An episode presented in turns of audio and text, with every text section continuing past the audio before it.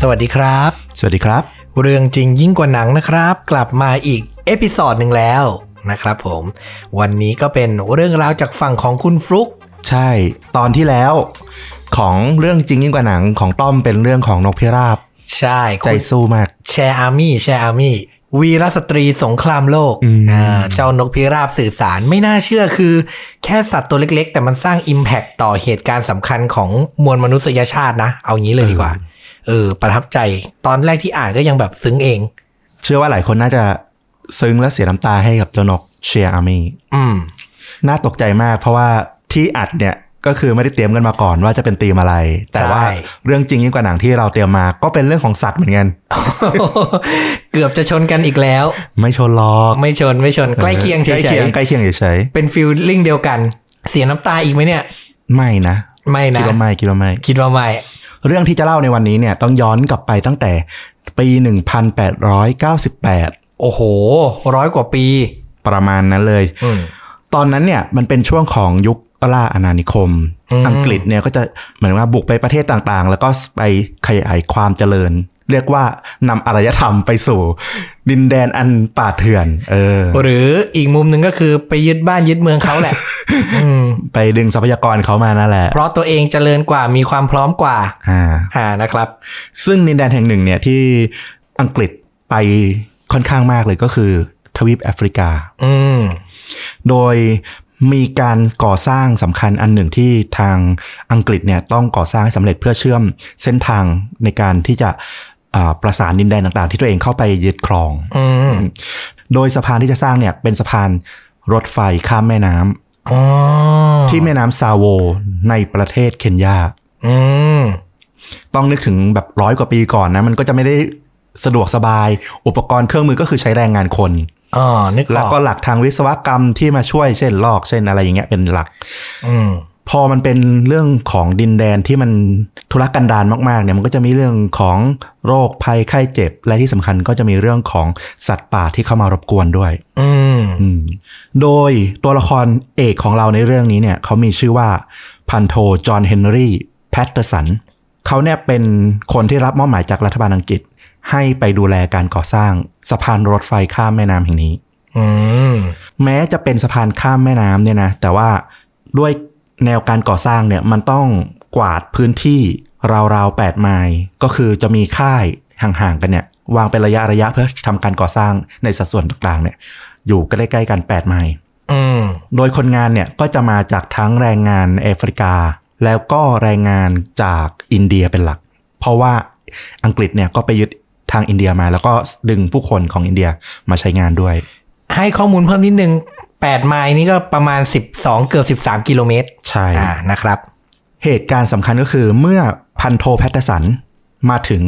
ที่ไซต์ก่อสร้าง ซึ่งทุกอย่างจริง ๆ ก็ราบรื่นดี คนค่อนข้างจะหลากหลายกลุ่ม มีทั้งแขกอิสลาม มีทั้งอินเดีย ทั้งแอฟริกา คนพื้นเมือง คือมันก็จะผสมไปหมด อืม แล้วก็มีคนอังกฤษที่มาช่วยคุมในระดับหัวหน้างาน อืม แล้วก็มีแพทย์มีอะไรเงี้ยเป็นหลัก เหตุการณ์สำคัญเกิดขึ้นคือ เพียงไม่กี่วันที่พันโทแพทติสันเนี่ยเดินทางมาถึงไซต์ก่อสร้างที่ซาโวเนี่ยได้เกิดเหตุมีสิงโต บุกเข้ามาในค่ายคนงาน แม่เจ้า แล้วทำการขย้ำลากคนงานออกไปกิน โอ้โห เขาบอกว่าตลอดระยะเวลาที่ทำการก่อสร้างประมาณ 9 เดือนที่พันโทแพทติสันอยู่เนี่ยเขาถูกรุกรานโดยสิงโตถึง 2 ตัว อืม เป็นสิงโตเพศผู้ที่อยู่ในซาโว หมายถึงอยู่แถวแถวๆแม่น้ำซาโว ใช่ อืม สิงโตสองตัวเนี้ย ตอนแรกสุดเนี่ยเหมือนจะว่าต่างตัวต่างก็มาล่า จนตอนหลังเนี่ย มันไปร่วมมือกันยังไงไม่รู้ มันเข้ามาล่าพร้อมกัน 2 ตัว เฮ้ย เออ จริง ๆอ่ะยากมากเลยนะที่สิงโตเพศผู้ 2 ตัว จะเป็นฝูงเดียวกันได้อะ เขาถึงบอกคือสิงโตเพศผู้ตัวหนึ่งอาจจะมีเพศเมียอยู่ในฝูงอะหลาย ใช่ ตัว แต่เพศผู้อยู่ด้วยกันเนี่ย โอ้โห โหยากมาก ถ้าดูสารคดีสัตว์โลกจะรู้เลย เออ น่าจะใช้ประมาณคำว่าไอเสือสองตัวอยู่ถ้ำเดียวกันไม่ได้อะสิงโตก็เหมือนกัน ประมาณนั้นเลย แต่ว่า อืม สองสิงโตสองตัวเนี้ย ดันร่วมมือกันล่ามนุษย์ แม่เจ้า ในช่วงแรกเนี่ยคนงานกับทางพันโทแพทสันเนี่ยหัวหน้างานฝั่งอังกฤษเนี่ยเขาพยายามหาวิธีที่จะกันสิงโต เพราะว่ามันออกมาล่าตอนกลางคืนร้อยกว่าปีก่อนที่ทุรกันดารเนี่ยแสงฟงแสงไฟมันก็ไม่ได้สว่างมาก อืม แล้วการที่คนงานตั้งแคมป์แบบในป่าแอฟริกานึกออกนะมันคงต้นมันต้นไม้ไม่ได้เยอะอะไร อืม มันก็คือเขตพื้นที่ของสัตว์อยู่แล้วอ่ะ รกร้างเปล่าเปลี่ยว ใช่ ว่างเปล่าอ่ะมันไม่ใช่ชุมชนเมืองอ่ะ ใช่ เนี่ยเขาก็พยายามทำการก่อสร้างรั้วลวดหนาม แต่ว่ามันไม่ใช่รั้วลวดหนามแบบที่เราคุ้นเคยนะ มันก็คือเอาพวกพืชทะเลทรายอะที่มันมีหนามแหลมอะ อืม มาวางก่อเป็นแนวกำแพงเพื่อป้องกัน อืม ไม่ให้สิงสารสัตว์ต่างๆ มันเข้ามาในเขตที่คนงานอาศัยเนี่ยอยู่ อืม แต่ปรากฏว่าสิงโตทั้งสองตัวเนี้ยสามารถกระโดดข้ามได้ โอ้โหนึกภาพออกเลยอ่ะ และถึงสูงมากมันก็ขุดดินเพื่อลอดรั้วออกมาได้ คือฉลาดมาก อืม ปรากฏว่าก็คือความพยายามในการป้องกันอารมณ์เหลว มีคนงานที่ถูกสิงโตขย้ำตอนกลางคืนเนี่ยหลายคนมาก เขาบอกว่าการจู่โจมของสิงโตพวกเนี้ยมันเกิดขึ้นระยะเวลาหนึ่งเลยทีเดียวจนคนงานอะที่ทำการก่อสร้างอะเริ่มสไตล์กูไม่เอาแล้วขอกลับ อืม ไม่อยู่แล้ว เพราะว่าอยู่เป็นเหยื่อสิงโตแล้วก็คือการป้องกันอะไรเงี้ยมันเอาไม่อยู่เลยจริง อืม ๆ คนงานเสียขวัญมาก หนักกว่าเจอผีอีก ใช่ แพทเทอร์สันเนี่ยเขาสังเกตว่าสิงโตพวกเนี้ยที่ล่าคนน่ะมันก็จะมาแบบบางทีก็มาทุกคืน บางทีก็เว้นระยะห่าง อืม เขาเริ่มสังเกตว่าสิงโตทั้งสองตัวเนี้ยไม่ได้ล่ามนุษย์เพื่อนำไปกิน อืม แต่มันเป็นการล่าเพื่อความสนุก เฮ้ย อันนี้คือที่สิ่งที่มนุษย์มอง อืม มองว่าเออ ลักษณะการล่ามันผิดพฤติกรรมของสิงโตตามธรรมชาติ ทั้งลาดสองตัว คือปกติสิงโตตามธรรมชาติก็จะไม่สนใจมนุษย์อยู่แล้วหนึ่ง อืม แล้วก็พฤติกรรมความถี่ในการล่ามันจะไม่ถี่ขนาดนี้ อืม เพราะว่าสิงโตที่กินอิ่มมื้อหนึ่งอะ่ะมันจะอยู่ได้นานพอสมควร อือฮึ อืมในระหว่างที่หาวิธีการที่จะจัดการสิงโตเนี่ยเพชรสันก็ได้ข่าวว่า มีเจ้าหน้าที่รถไฟตำรวจรถไฟเนี่ย ที่เขาได้รับเรื่องราวของสิงโตเนี่ย เขาก็จะเดินทางมาช่วยปราบนั่นแหละ อืม แต่ปรากฏว่าตำรวจรถไฟที่ชื่อมิสเตอร์ไวท์เฮดเนี่ยถูกสิงโตจู่โจมที่สถานีรถไฟ โห เขาอะต้องหนีตายจากสิงโตที่บุกเข้ามาล่ามนุษย์ จนคนติดตามเขาที่ชื่ออับดุลลาเนี่ยถูกฆ่าตาย ส่วนตัวเขาเองเนี่ยมิสเตอร์ไวท์เฮดเนี่ยถูกสิงโตขย้ำจนมีแผลยาวที่กลางหลัง โอ้โห ก็คือปางตายเกือบตายเหมือนกัน เรียกว่าลงรถจากสถานีรถไฟก็โดนเล่นเลยอย่างเงี้ยเหรอ ใช่ มันเป็นเรื่องที่ดูแบบมันพล็อตหนังมากมันอัศจรรย์ เออ มากนะแบบอะไรจะขนาดนั้น แล้วประเด็นคือสิงโตมันเลือกเหยื่อได้ด้วยเหรอทำไมมันถึงเลือกตรงขนาดนั้น จริงๆอ่ะตามรายละเอียดแล้วก็คือสิงโตไม่ได้บุกมาแค่ที่ค่ายนี้นะ เขาได้ยินข่าวเรื่องของสิงโตที่แบบเริ่มไล่ล่าคนเนี่ยจากหลาย ๆ ที่เหมือนกันในช่วงที่สิงโตไม่ได้บุกมาที่ค่าย อืม ก็คือสิงโตมันทั้งสองตัวเนี้ยหรืออาจจะมีตัวอื่นอีกไม่รู้เหมือนกันนะมันมีการออกล่าในบริเวณค่อนข้างกว้าง อืม ทั่วบริเวณ อืม ตอนเนี้ยก็เริ่มมีทั้งพรานล่าสัตว์ ทั้งทหารกองกำลังติดอาวุธ จากอินเดียที่ชื่อซีปอยเนี่ยราว 20 คนก็ร่วมลงพื้นที่ในการที่จะจัดการกับสิงโตทั้งสองตัวนี้ อืม แต่หน่วยงานหลักที่จะทำการล่าสิงโตเนี่ยก็คือแพทเทอร์สันที่จะต้องปกป้องพื้นที่ในการก่อสร้างสะพานของตัวเอง เขาเป็นหัวหน้าแบบควบคุมทุกอย่างอะเนาะ ใช่ มันคือความรับผิดชอบของเขาที่จะต้องให้การสร้างสะพานดำเนินต่อไปได้ ซึ่งปัญหาอย่างแรกก็คือต้องจัดการสิงโตสองตัวนี้ให้ได้ก่อน อืม เขาอะใช้เวลาในการออกล่าสิงโตสองตัวเนี้ยค่อนข้างนาน ทั้งการแกะรอยตามเข้าไปในป่า จนกระทั่งถึงการตั้งห้าง แล้วก็วางกับดักเพื่อล่อสิงโตมา ตั้งห้างนี่ก็หมายถึงตั้งห้างนั่งร้าน นั่งร้า ไม้ นบ สู น งสูงๆ ใช่บนต้ ดั น ก ไม้ รอ แล้วก็หาแพะหาแกะมาเป็นเหยื่อ อืม แล้วก็เฝ้ารอให้สิงโตอะมากิน แล้วทำการใช้ปืนไรเฟิลยิง อืม ไอ้เวลาไปล่านี่เขาไปกันประมาณกี่คนอะ จริงๆ เขาจะมีเป็นที่เป็นพรานหลักๆอ่ะสองสามคน แต่ว่าคณะที่จะออกล่าจริงๆเขาจะเป็นกลุ่มหลายๆคนอยู่ อืมอืมอืม แพทเทอร์สันเล่าว่าเขาใช้เวลาในค่ำคืนเนี่ยเพื่อเฝ้ารอแล้วก็ทำการล่าสิงโตสองตัวเนี่ยอยู่นานพอสมควรเลยทีเดียว จนกระทั่งถึงวันที่ 9 ธันวาคม ปี 1898 ต้องบอกก่อนว่าแพทเทอร์สันมาถึงที่ไซต์นี้ครั้งแรกเดือนมีนาคม โอ้โห ก็ประมาณ 9 เดือน ประมาณ 9 เดือน สิงโตตัวแรกก็ถูกฆ่าสำเร็จ อืม โดยศพที่เขาเจอเนี่ยสามารถวัดตั้งแต่จมูกถึงปลายหางเนี่ยได้ยาว 9 ฟุตหรือประมาณเกือบ 3 เมตร โอ้โห ตัวให เป็ ญ่ นสิง มา โต ก ตัวใหญ่ใช่ ตัวใหญ่มาก แล้วการย้ายร่างสิงโตกลับมาที่แคมป์เนี่ย เขาต้องใช้คนถึง 8 คนในการแบกซากนี้กลับมา อื้อหือไม่แปลกใจเลยทำไมมันถึงอารวาสได้ขนาดนั้น อืมแพทเทอร์สันได้เขียนบันทึกไว้ว่าเขาเนี่ยได้ทำการยิงสิงโตตัวแรกเนี่ย ด้วยกระสุนหนึ่งนัด จากปืนไรเฟิลลำกล้องสูงก็คือติดลำกล้อง อืม โดนสิงโตที่ขาหลังก่อน แต่ว่ามันหนีสำเร็จ เขาก็เลยทำการตามล่ามันต่อ จนสามารถยิงทะลุไหล่เจาะหัวใจได้สำเร็จ อื้อหือ ซึ่งมันไม่ได้ตายทันทีนะ เขามาเจอซากของสิงโตตัวแรกเนี่ยในตอนเช้าอีกทีหนึ่ง ก็คือโดนยิงนัดที่สองตัดขั้วหัวใจเนี่ย แต่ก็สมซานซัสโซเซไป ไปตาย ตาย ที่ อีก อื่น ที่หนึ่ง ใช่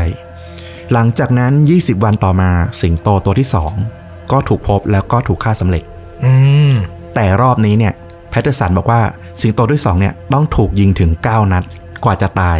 โอ้โห แล้วเหมือนช็อตหนังมาก เขาบอกว่าสิงโตตัวที่สองเนี่ยเขาอะผัดกันไล่ล่า คือแพทเทอร์สันก็ล่าสิงโต สิงโตก็ล่าเขา อืม ผัดกันไล่ล่าอยู่อย่างเงี้ยทำให้มันมีการโดนยิงถึง 9 ครั้ง และวันที่ฆ่าสิงโตตัวนี้สำเร็จอะคือสิงโตอะมันไล่ตะปบตามแพทเทอร์สันที่ปีนหนีขึ้นไปบนต้นไม้ อือหือ นึกภาพนะ อืม แล้วแพทเทอร์สันก็ล่วงจากต้นไม้ลงมา ขณะที่สิงโตกำลังแบบจ้องกำลังคืบคานเข้ามาเพื่อจะขย้ำเขาอะมันมีกิ่งไม้ที่ตกลงมา พร้อมกับตัวแพทเทอร์สันนะขวางอยู่ แล้วแพทเทอร์สันก็เอาปืนจ่อพยายามยิง นัดแล้วนัดเล่าสิงโตก็ยังไม่ตายมันก็พยายามบุกเข้ามา อือหือ จนสุดท้ายนะสุดท้ายเนี่ยโดนเข้าที่กลางหัว แล้วก็สำเร็จสิงโตก็ตาย โดยภาพก็คือสิงโตอ่ะมันเกือบจะขย้ำแพทเทอร์สันได้แล้ว แต่ว่าปากมันอ่ะดันไปขย้ำกับไอ้กิ่งไม้ที่มาขวางไว้ ไม่งั้นก็เป็นแพทเทอร์สันอ่ะที่จะต้องเสียเปรียบแล้วก็อาจจะตายไปก่อน โอ้โห เห็นภาพเลย เรียกว่าเซี่ยววิ ใช่ สู้กันโดยแบบตัดสินกันแค่เซี่ยววิเลย หลังจากนั้นก็พอสิงโตทั้งสองตัวเนี่ยถูกฆ่าสำเร็จเนี่ยสะพานก็สามารถดำเนินงานต่อได้ จนแล้วเสร็จในเดือนกุมภาพันธ์1899 อืม ในบันทึกของแพทเทอร์สันเนี่ยเขาบันทึกไว้ว่าสิงโตทั้งสองตัวเนี่ยน่าจะฆ่าคนรวมกันแล้วประมาณ 135 ราย โอ้โห หนักกว่าพวกฆาตกรต่อเนื่องในค่าจริงยิ่งกว่าหนังอีกอะ มัน 9 เดือนด้วยไง อืม แล้วมันอย่างที่บอกอะ่ะ มันล่าทุกเดือนแล้วนานาเขตกว้างมาก อืม แต่ก็ต้องบอกก่อนว่าบันทึกของแพทเทอร์สันน่ะในยุคนั้นน่ะมันก็จะมีความไม่ชัดเจนอยู่ แล้วเขาก็มาพิสูจน์ตอนหลังว่าน่าจะไม่ถึง 135 รายหรอก อืม อืมโดยเวทสันเนี่ยเขาก็กลับหลังจากที่กลับมาจากแอฟริกาเขาก็มาเขียนเป็นหนังสือเกี่ยวกับการผจญภัย ตอนนี้เขาทำงานอยู่ที่แอฟริกาก็จะมีเรื่องของสิงโตสองตัวเนี้ยอยู่ด้วย อืม โดยบันทึกส่วนหนึ่งเนี่ยก็เป็นเรื่องเล่าที่เขาทราบมาจากตัวเพื่อนของเขาอีกทีหนึ่ง อันนี้เขาก็ไม่เขียนเพิ่มเติมว่าเพื่อนของเขาเนี่ยมีชื่อว่าชานเอชไรอันเป็นตำรวจรถไฟเหมือนกัน อืม ไรอันเนี่ยเดินทางมาถึงสถานีรถไฟคิมาในวันที่มาถึงเนี่ยเขาถูกสิงโตที่เฝ้าดักรออยู่บนหลังคาสถานีอะจู่โจม อื้อหือ แต่ว่าในตอนนั้นเขารอดไปได้ หลังจากนั้นไรอันเนี่ยก็ตั้งทีมแล้วก็ทำการดักรอโดยตัวเองอะอยู่ในโบกี้รถไฟที่แยกเดี่ยวออกมา เพื่อทำเป็นซุ้มไว้ดักรอสิงโต คืนแล้วคืนเล่าสิงโตก็ไม่ยอมมา จนกระทั่งคืนหนึ่ง สิงโตอ่ะมันบุกเข้ามาหน้าปากประตูของโบกี้ที่เขาอยู่ได้ คือมีทางออกทางเดียว แล้วก็เป็นหน้าต่างละ กุลีที่เป็นทาสอ่ะ ที่เป็นคนรับใช้อ่ะ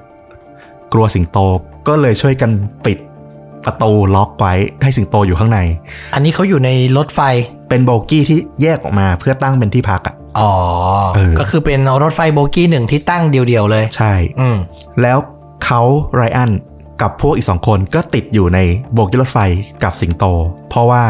โดนคนรับใช้ร่วมกันช่วยกันปิด ล็อกประตูเอาไว้ อ้าว คือคนรับใช้อยู่ข้างนอก อยู่ข้างนอก แล้วสิงโตมัน กระโจนเข้าก ระโจ มาน เข้ามา ข้างใน แล้ว ใช่ คนรับใช้ก็เลยปิด ใช่ ฆ่าหัวหน้าชัดๆเลย เขาเล่าว่าสิงโตเนี่ยเดินไปหาไรอันเพื่อฆ่าไรอันกับเพื่อนที่ตอนเนี้ยอยู่ 3 คน เพื่อนคนหนึ่งโดนขย้ำอยู่ โอ้โห เพื่อนอีกคนฉวยโอกาสลิฟต์ปีนคล่อมตัวสิงโต เพื่อข้ามไปที่ประตู อืม แล้วก็พยายามเคาะเรียกให้เปิดไอคนรับใช้ด้านนอกก็เปิดแง้มพอให้แค่คนออกมาได้คนหนึ่ง อืม พอเพื่อนของไรอันออกมาได้ เขาก็เห็นว่าสิงโตอะที่ขังโดนขังอยู่ข้างในอะลากไรอันกระโจนออกมาจากตรงหน้าต่างด้านข้าง อืม แล้วก็ลากไรอันหายเข้าไป ในความมืด คือพังหน้าต่างที่ปิด ใช่ กระจุยกระจาย ใช่ อืม ไม่นานหลังจากเรื่องที่ไลออนโดนขย้ำตายไปเนี่ย ก็มีการตามล่าแล้วก็พบสิงโตตัวเนี้ยแล้วก็ยิงสำเร็จ น่าจะเป็นคนละตัวกับที่แพทเทสันเจอ อืม แต่ก็คือเป็นเรื่องราวในลักษณะใกล้ๆกัน เขาก็มาเขียนรวบรวมในหนังสือของเขาด้วย แสดงว่าศึกระหว่างสิงโตกับคนที่นั่นเนี่ยมันหนักหนามาก ใช่ อืม ในปี 2000 กว่าๆ แล้วเนี่ย ก็เริ่มมีการศึกษากลับไป เพราะว่ามันเป็นกลายเป็นประวัติศาสตร์หน้าหนึ่ง เขาก็มีการศึกษาไปว่าจริง ๆ แล้วเนี่ย น่าจะมีคนที่เสียชีวิตอยู่ราวๆ 28 ถึง 31 คน อืม อืม คือไม่ได้เป็นร้อยแบบที่เขาเขียนเล่าไว้ตอนแรก ใช่ อันเนี้ยก็ศึกษาจากวิธีทางวิทยาศาสตร์ก็ดูเรื่องของไอโซโทปจากวัตถุในอดีต แล้วก็ดูพวกสารประกอบที่มาจากอวัยวะคนอะไรอย่างเงี้ย อืม เออ คือเขามีซากสัตว์ของทั้งสิงโตทั้งสองตัวอยู่ อืม พอเขาศึกษาเนี่ยเขาเพราะว่าสิงโตตัวแรกเนี่ยน่าจะกินคนไปประมาณ 10 คน อื้อหือ ส่วนสิงโตตัวที่สองน่าจะกินไปประมาณ 24 คน ก็ถือว่าเยอะอยู่ดีนะ ใช่ อยากรู้ไหมว่าเขามีทฤษฎียังไงว่าทำไมสิงโตถึงออกล่าคน เออ อยากรู้ จากการศึกษาเนี่ยเขาก็มีนักวิจัยเขาก็ศึกษาเรื่องเนี้ยแล้วเขาก็บอกว่า มันน่าจะมีเรื่องของความผิดปกติของตัวสิงโต อืม มันมีหลายทฤษฎีที่เกี่ยวข้องเรื่องนี้ อันหนึ่งอธิบายว่ามันมีการระบาดของโรคในวัว ซึ่งเป็นเหยื่อทางธรรมชาติของสิงโต อืม ทำให้วัวมันขาหายไปจากระบบนิเวศ ไปเยอะ อ ทำให้สิงโตมันเลยต้องล่าอาหารชนิดอื่นที่มันไม่เคยล่า ก็เลยมาล่ามนุษย์แทน ใช่ เพราะเอาจริง ๆ อ่ะ ถ้ามองตามหลักความจริงอ่ะ มนุษย์เกาะกันเป็นกลุ่มอย่างเงี้ย แล้วก็อยู่เป็นปริมาณมาก สิงโตมันไม่อยากมายุ่งหรอก ไม่ว่าสัตว์ไหนก็ไม่ค่อยอยากจะมายุ่ง ใช่ สิงโตมันสันโดษด้วยอ่ะ ใช่ มันไม่ได้แบบ คือในธรรมชาติมันไม่ได้มาล่าคนเป็นกลุ่มอะไรอย่างเงี้ย อีกข้อสันนิษฐานหนึ่งเขาก็บอกว่า สิงโตทั้งสองตัวเนี้ยอาจจะคุ้นเคยกับเนื้อมนุษย์ อืม เพราะว่าบริเวณแม่น้ำซาโวเนี่ยที่ก่อสร้างเนี่ยมันเป็นพื้นที่ที่กองคาราวานทาสเนี่ยจะใช้เป็นศูนย์กลางการค้าทาสมันก็จะมีคนที่จะตายจากการเดินทางนู้นนี่นั่นน่ะอยู่พอประมาณอยู่ละสิงโตก็อาจจะไปกินเนื้อของคนแล้วก็แบบเริ่มรู้รสชาติของมนุษย์ อืม ติดใจว่างั้นเถอะ อีกอย่างหนึ่งก็คือ มันมีคนอินเดียคนอะไรหลาย ๆ ชาติมาอยู่ที่ไม่ใช่แค่แอฟริกา อืม เขาบอกว่าพิธีศพของพวกอินเดียที่จะเอาศพลอยน้ำอ่ะก็เป็นอีกสาเหตุหนึ่งที่อาจจะทำให้สิงโตอ่ะมีโอกาสได้ไปกิน อื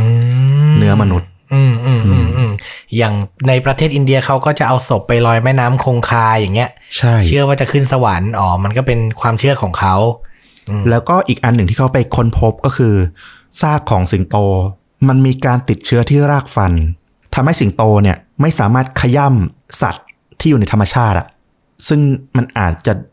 ดิ้นต่อสู้หรือเนื้อมันอาจจะหนาตัวใหญ่กว่าเนี้ย อืม ไม่ได้อีก อื มันก็เลยเลือกมันล่าเหยื่อที่เล็กลง เออ ทฤษฎีแต่ละอันนี่ฟังดูวิทยาศาสตร์และน่าเชื่อถือมาก ใช่ ก็พยายามพิสูจน์ เพราะว่าอะไรรู้ป่ะ เพราะหนังสือที่แพทเทอร์สันเขียนอะไปอ่านคร่าวๆนะ ย่อๆอะโคตรโมเลย โมหมายถึงว่าโมวีรกรรมตัวเอง โมเวลกรรม ว่าตัวเองแบบลุยมาเยอะ คือช็อตที่ไปล่าสิงโตตัวแรกอะไม่ได้เล่าแบบแค่ว่า อ๋อผมแบบเตรียมพวกกำลังพลแล้วก็หาทางดักล่ออะไรอย่างเงี้ยนะเขาบอกว่าระหว่างเดินทางอะเขาต้องต่อสู้กับทั้งแรดทั้งฮิปโป คือสารพัดสัตว์อะ อีกนิดจะเฮอร์คิวลิสแล้ว เอ อะ อ มันคือแบบกลายเป็นแบบ ตำนานอ่ะ เออ เขาก็เลยแบบ แล้วพอตัวเลขยอดของผู้เสียชีวิตมันร้อยกว่า เขาแบบมันไม่น่าเป็นไปได้ขนาดนั้นเลยที่สิงโตจะล่าคนได้เยอะขนาดนั้น อืมอืมก็จริง ใช่ ก็เป็นเรื่องราวที่น่าตื่นเต้น อืม ที่เกิดขึ้น เรานึกภาพในยุคนี้ไม่ค่อยออกหรอก ยาก อืม สิงโตนี่เห็นนั่งหงอยๆอยู่ซ a ฟารีเวิลด์อ่ะ ใช่ ไม่เคยเจอสิงโตดุไม่ค่อยเห็นโหยากมาก แล้วก็เนื่องจากพฤติกรรมของสิงโตทั้งสองตัวเนี่ยที่ออกล่าในเวลากลางคืน แล้วก็หาร่องรอยได้ยากเนี่ย พันโทแพทเทอร์สันก็จะตั้งฉายาสิงโตสองตัวนี้ว่า ตัวหนึ่งชื่อ The Ghost อืม ส่วนอีกตัวชื่อ The Darkness ก็คือผีกับความมืด อ๋อนึกชื่อหนังออกเลย ใช่ไหม The Ghost and the Darkness ใช่ นั่นก็คือชื่อหนัง อืม ปี 1996 จริง ๆ ก็มีการเอามาสร้างหนังอะ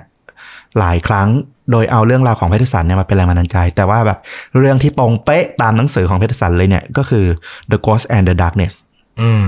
พอจะจำบรรยากาศเคยดูเคยได้ดูเรื่องนี้ วอลคิวเมอร์ป่ะ เป็นวาลคิวเมอร์เล่นกับไมเคิลดักลาส อื้อหือเนี่ย รุ่นใหญ่ทั้งคู่วอลคิวเมอร์นี่ก็อดีตแบทแมนไมเคิลดักลาสนี่ก็โอ้โห รุ่นใหญ่มาก ใช่ ๆเบสิกอินสติ้งอย่างนี้นะ ที่เราจำจำเขาได้นะอื้อหือเท่ทั้งคู่ เป็นหนังเรื่องหนึ่งที่เคยดูตอนเด็ก อืม ๆ แล้วชอบมาก อืม แล้วไม่กล้าดูตอนโตจน เพราะ ตอนนี้ก็ไม่กล้าดู กลัวผิดหวัง ใช่ เคยมีไหมอารมณ์แบบเนี้ย เคยคือดูตอนเด็กชอบมากแล้วกลับมาดูตอนโต ทุกอย่างเชย ทุกอย่าง ใช่ ไม่ได้เลยอะไรอย่างเงี้ย ออ อืมอืมเข้าใจ นะก็จะมีอารมณ์แบบว่าโอเค รู้แหละว่าชอบแต่ไม่กล้าดูซ้ำอีกรอบหนึ่ง จริง ๆ หนังในยุค 90 เราว่าแทบทุกเรื่องด้วยซ้ำถ้าดูในวันเนี้ย หรือน้องๆ รุ่นใหม่ดูอ่ะ อืม อาจจะไม่รู้สึกว้าวเท่าที่เราแบบพูดคุยหรือชวนให้ดูด้วยซ้ำ ใช่ แต่ถ้าดูในแง่ที่ว่ามันคือหนังที่เคยบูมในช่วงเวลาหนึ่งอ่ะมองข้ามพวกคอสตูม พวกเทคนิคการถ่ายทำพวกคุณภาพของภาพไปอ่ะ อ่า เราว่าก็จะได้บางอย่างความสนุกสนุกเนี้ยได้อยู่แล้ว เออ อันนี้ไปดูไม่ได้ดูหนังเต็มๆ แต่ไปแบบไปดูแบบเป็นซีนซีนๆเอา อืม เสน่ห์อย่างหนึ่งที่มันไม่มีในหนังยุคนี้แล้วคืออะไรรู้ป่ะ อืม คือช็อตที่นักแสดงเล่นร่วมกับสัตว์จริงๆอ่ะแบบที่เราเห็นว่ามันคือร่วมฉากแบบไม่มีอะไรกั้นอะ เออ เออวาคิวเมอร์แบบวิ่งหนีสิงโตแล้วแบบเราเห็นว่าสิงโตวิ่งห่างตามไล่มาแบบสองสามเมตรอะ แล้วก็ไม่น่าจะซีจีด้วย ไม่ซีจีแล้วเรารู้อยู่แล้วแหละว่ามันเป็นสิงโตฝึกแต่อะไรที่ก็เกิดขึ้นได้ถูกปะ อืม สัตว์หน้าขนอะเราก็เลยเห็นแบบใจหนึ่งก็คือลุ้นกับหนังกับอีกอย่างมันลุ้นกับนักแสดงเหมือนกันนะแบบโอ้โหเกิดอะไรขึ้นวะ ซีนนี้เขาถ่ายกันยังไงวะ เออ ก็ต้องยอมรับว่าในยุคเนี้ย เวลาเป็นซีนต่อสู้กับสัตว์ร้ายหรือสัตว์ประหลาดอย่างเงี้ยเราก็จะรู้อยู่แล้วว่ามันเป็นคอมพิวเตอร์กราฟิก ใช่ เป็นอะไรอย่างเงี้ย ป็น CG แหละ แต่ยุคนั้นนี่คือแบบจริงจังอ่ะ เอาสัตว์ ใช่ เลี้ยงมาฝึกเพื่อเล่นจริง ๆ อ่ะ มันก็เป็นอีกฟีลลิ่งหนึ่ง แล้วหนังก็ตีความแล้วก็เล่าจากหนังสือยุคโบราณน่ะนะเอามาเล่าใหม่ได้ค่อนข้างโอเคนะไม่โมเกินไป อืม มีช็อตหนึ่งที่ตาตึงตั้งแต่เด็กเลย อืม คือช็อตที่เมียกับลูกของลูกเพึ่งคลอดด้วยนะ ของพันโทแพทเทอร์สันเนี่ยก็คือแพทเทอร์สันก็คือวอลคิวเมอร์เล่น อืม เป็นพระเอก เดินทางมาที่แอฟริกาเพื่อมาเยี่ยมสามี แล้วจังหวะที่ลงจากรถไฟก็แบบยืนโบกมือทักทายวอลคิวเมอร์ที่กำลังแบบเดินมา แล้ววอลคิวเมอร์ก็ปลายตาเห็นในทุ่งอะสิงโตมันกำลังวิ่งมา อืม แล้วก็ตัวเองก็พยายามวิ่งแล้วก็ร้องเตือนภรรยาบอกว่า ให้หลบเข้าไปให้หลบเข้าไปอะไรเงี้ย แต่แบบตัวแฟนก็แบบไม่รู้เรื่องอะ่ะ ก็แบบยิ้มดีใจนึกว่าสามีดีใจที่ได้เจอกันอะไรเงี้ย อืม แล้วสำสิงโตก็วิ่งมาขย้ำลูกอะ่ะ อืม โอ้โหแบบช็อตแบบจ ต ำ ราตรึงเลย มันน่ากลัวในความรู้สึกอะ่ะ สำหรับเราที่เราจำได้เราจำมูดแอนโทนตอนที่เขาออกล่าตอนกลางคืนได้ อืม เราจำซีนความแบบเงียบ ซุ่ม นิ่งสนิทแล้วแบบ เหมือนตามองตาระหว่างคนกับสิงโตอ่ะเออซีนประมาณเนี้ยเราจำได้ในเรื่องเนี้ยมันจะมีอยู่ อีกซีนเนี่ยที่น่าจะจำได้คือ ฉากลังของสิงโตอ่ะ อืม ที่ตัววาคิวเมอร์กับดักลาสเนี่ย ดักลาสในเรื่องเขาจะเป็นพราน อืม เป็นพรานรุ่นใหญ่ที่แบบเข้าใจเรื่องธรรมชาติสิงโตดีมาช่วยล่า เขาไปเจอรังของสิงโตทั้งสองตัวเนี่ย แล้วมันเต็มไปด้วยโครงกระดูกมนุษย์เต็มไปหมด อืม เออ แล้วเขาก็แบบเหมือนพูดกันอย่างที่บอกอะก็คือเขาสันนิษฐานว่าสิงโตพวกเนี้ยมันไม่ได้ล่าเพื่ออิ่ม มันล่าเพื่อความสะใจเพื่อความสนุก มันก็เพิ่มความหลอนให้แบบ เออ จริง ๆ ประโยคเนี้ยพออยู่ในหนังอะจำได้ว่าขนลุกเลย คือมนุษย์อะเคยชินกับการล่าเพื่อสนุกเรามีกีฬา เออ ล่าสัตว์เรามีอะไร แต่เราไม่เคยมองมุมกลับว่าถ้าวันหนึ่งสัตว์มันเป็นอย่างนั้นบ้างอะ ถ้าเราเป็นคนถูกล่าเองอะโอ้โห ขนลุกนะ ใช่ ขนลุกนะซีนนี้ขนลุกอยู่ อืมก็ถือว่าเป็นภาพยนตร์อีกเรื่องหนึ่งที่ น่าหามารับชมนะ หนัง 90 นี่มีดีหลายเรื่อง ใช่ ก็แนะนำลองไปดู แล้วก็เป็นเรื่องจริงเกี่ยวกับสัตว์ ที่บอกแล้วว่าคนละฟิลลิ่งกับนกพิราบ อืมนะครับ ผมก็เป็นอีกรสชาติหนึ่ง กับเรื่องจริงยิ่งกว่าหนัง EP นี้นะครับผมฝากกดไลค์กดแชร์กด Subscribe Channel ชนดูดะเหมือนเดิมนะครับ YouTube Facebook b l o g i t Spotify ได้ทุกช่องทางเหมือนเดิม แล้วกลับมาพบกับพอดแคสต์จากชนดูดะได้ใหม่ในเรื่องต่อๆไป วันนี้ไปก่อนครับ สวัสดีครับ สวัสดีครับ